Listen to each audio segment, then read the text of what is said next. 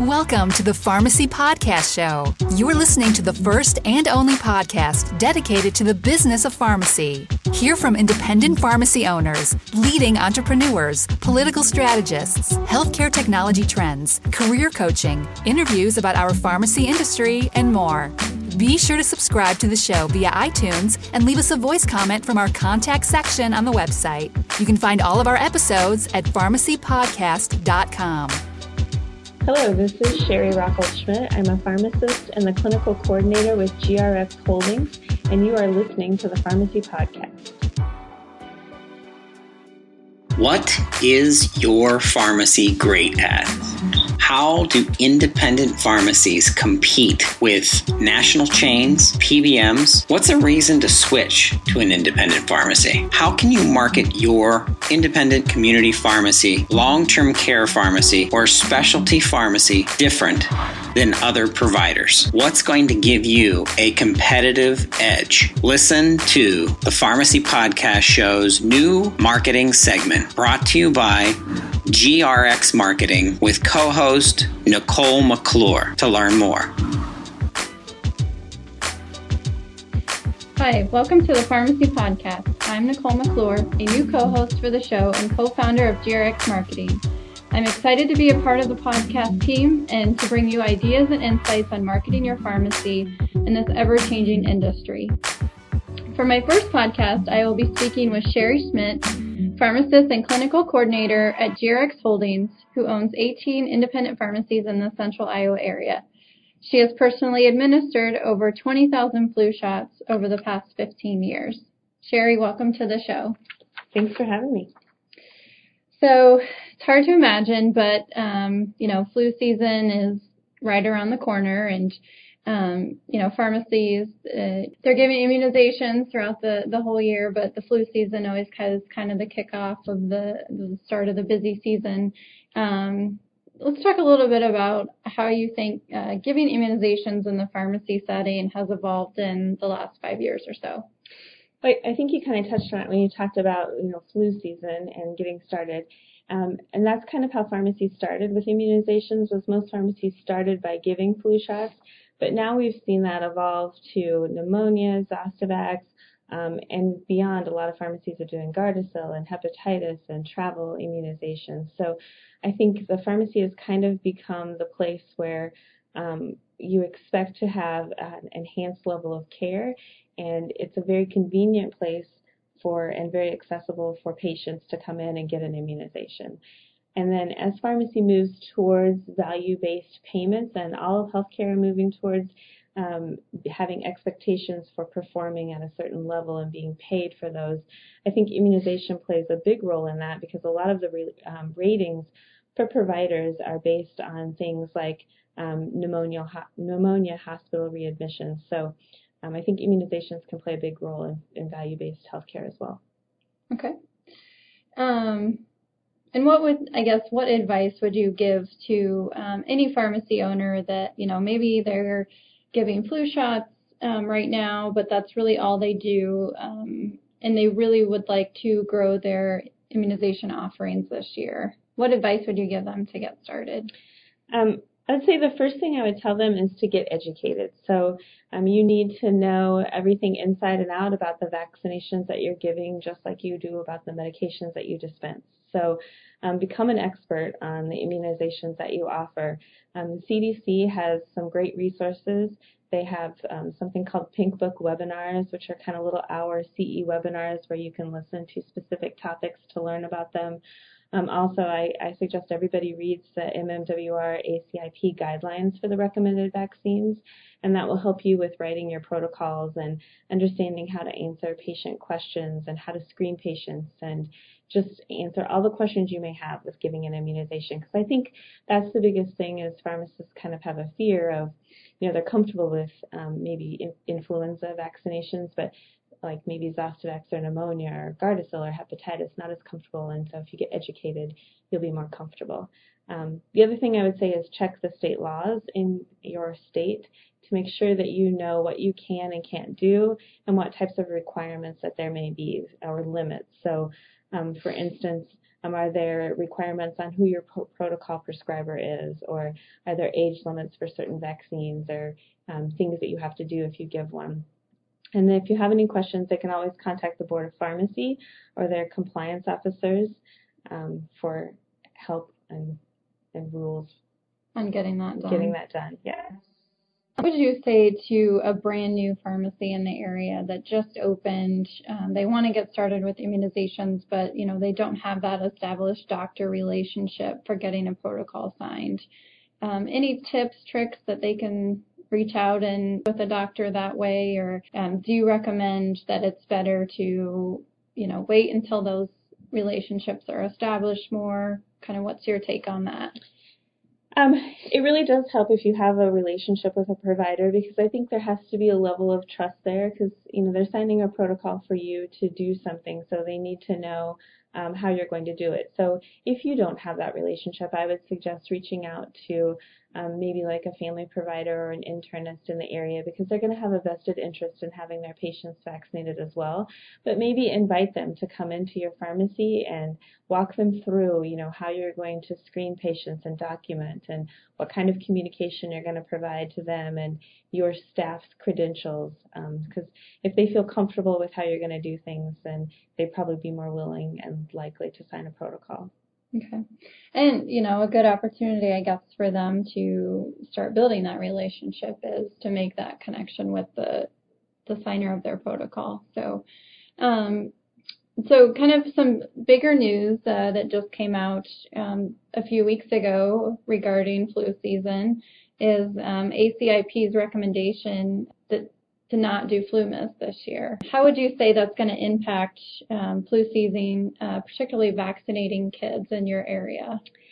Um, I think this is going to have a huge impact, and I think um, a lot of providers we weren't really expecting this because, as you may remember, just two years ago, FluMist had a preferential recommendation over injectable influenza vaccine in certain age groups. I think it was ages two to eight. So um, now for just two years later to not recommend FluMist is, is kind of a big change.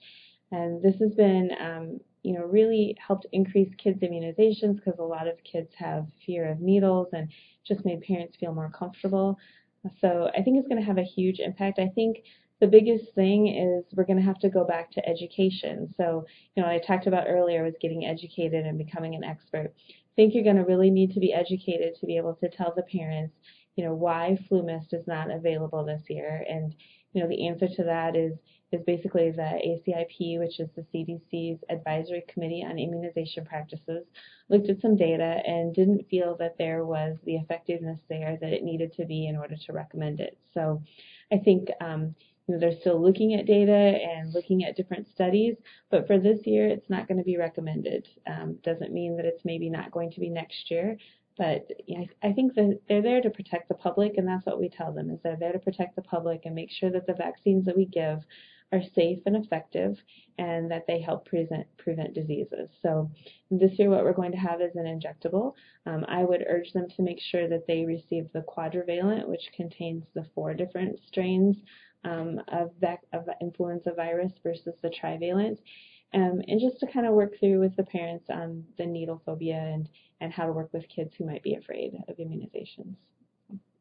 Okay, so I'm a pharmacy owner and, you know, I, I really want to grow my, my flu business this year, so I've decided to try to tackle giving on-site flu clinics at local businesses. Um, but I'm not really sure how would I get started doing that? Um, you know, what tips do you have um, for somebody to, to go out and get the word out on that? So um, first, what I would do is is kind of reach out to some local businesses, especially if you have businesses that you have a good relationship with for other things, or um, maybe businesses that are just close in proximity to you. And I think a lot of people think they have to go after you know large businesses that employ hundreds of people, and you know, small businesses are just as good of a candidate for because they may even be more affected by having someone out and missing days work than a larger business that can maybe compensate. So find a list of businesses and reach out to them with a letter. Um, explain to them, you know, why it's important for their employees to be vaccinated and what types of um, services you can offer for them. So, do you come on site or not? How you do pricing, education, just let them know everything that you can do for them. Um, and make sure that you follow up. So, um, you can send a letter, but you know that letter may get put in a pile. So don't think that just sending a letter and email is enough. And so make some follow-up phone calls or emails and set the groundwork in the relationship with them. The human resource people are great people to reach out to and talk to if there is a human resource department at their work. Those are usually the people who will set up wellness programs for employers. And then starting early, making sure that you let them know in maybe July or August that this is the time to start thinking about it. It seems very early, but you want to make sure that they have time to um, talk about it and get funding and put it in their budget and pick a date that works well and get, that scheduled on your calendar. And set ground rules. Let them know um, exactly what types of things you can do and what's expected of them and how the payment will work and all of that. So, of course, they could use GRX marketing for some of those services as well. Yeah, we do have a immunization binder that um, Cheri has put together that has everything and anything that you need to know about uh, flu season and doing clinics and um, that sort of thing as well to guide you through step by step. And I also think it's probably a good thing to get your techs involved with and have them maybe do some of the follow up as well. Would you think so? Or absolutely, that's something. It certainly doesn't have to be the pharmacist that makes that follow up phone call. Um, that could be a support staff person, um, maybe someone in your business department or a technician. Just make sure that um, they are, are armed with the tools that they need to answer questions that may come up. Okay, perfect. Um, now, something that we haven't had to deal with for a few years, but I think it's always good to touch on it because you never know when it's going to happen, is there ends up being a shortage um, of flu vaccine for a year. So, um, so not enough vaccine to go around. How would you recommend a pharmacy owner deals with public feedback and just handling not having enough vaccine to go around? That is always difficult because it usually creates panic and um, sometimes anger and frustration and people who've never wanted a flu shot before that now suddenly want a flu shot. So the best thing that that I can tell you advice is, um, you know, it's always different based on the situation, but be organized and have a plan and talk with your staff and sit down and make sure everyone knows what your plan is and how you're going to deal with things. And so some of the things that you need to think about is how are you going to allocate or distribute the vaccine that you do have? Is that going to be based on a first come first serve or are you going to have some type of criteria that they need to meet to, to say that they are at high risk? Do they need to be a patient of yours or not? Um, if they do need to be a patient, what, what qualifies as being a patient? Um, so I would just make sure that you have a plan and have you know something that's consistent that you can stick with and that everybody understands what that is. Okay. So outlining in the beginning and not trying to do it based on emotion later on where you've got a little vaccine left and you know you want to make everybody happy. So. Right. Right. Yeah, you want to just make sure that you have that plan and everyone knows what it is, so you're not changing it partway through mm-hmm. and making different mm-hmm. rules for different people. Okay. Any other advice and tips that you know you would give a, a pharmacy owner out there that um, is looking to grow their immunization base for their pharmacy? You know, I, I think this is a huge area where pharmacists can make a big impact in population health, and, and that ends up usually being very positive for your bottom line of your business as well. So, you know, overall, adult immunization rates are very, very low. Um, I saw the most recent data is for adults aged 19 and over, only about 43% receive an annual influenza vaccine. And that may vary based on a lot of different things, but a lot of times it's no one asks them, it's not convenient, they don't know it's covered by insurance.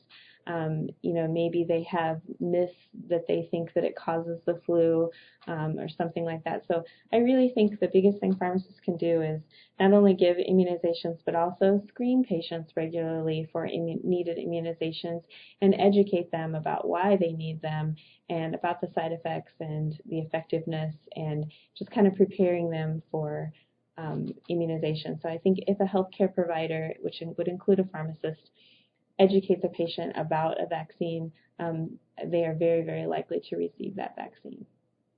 Because sometimes the customer just, you know, maybe they don't know what is best for them to get and, you know, what's available in your pharmacy. So just taking that first step and asking. Absolutely. Really good. Absolutely. Making making the ask is the first thing and then educating them about it, answering their questions. I think pharmacists can really this is a place they really can be an expert, um, just like they are in um, in medications. And because of the accessibility and the convenience and the fact that we can bill insurances, um, really, I think the pharmacy is the place that a lot of people are going to be receiving vaccinations in the future. Well, it's exciting to see, you know, the additional vaccines that are being offered, and um, you know, I agree, it's just a great springboard um, to not only get new people in your your store, but um, to help those that are already patients. So, um, Cheri, thanks so much for your time today. Um, really appreciate all your expertise advice. For more hints, tips, and tricks on not only marketing your immunizations, but also um, your all of your pharmacy services, be sure to check out our website at grxmarketing.com. And uh, thanks so much and have a great day. Thank you.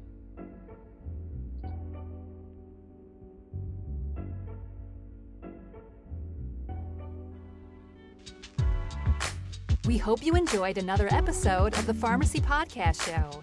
Be sure to subscribe to the show and send us a voice message with your ideas and comments from our contact section on the website. Did you know we develop digital health content to assist with business development and marketing efforts? Learn how we can help you drive more patients, physicians, and targeted leads to your website. Contact us today at pharmacypodcast.com.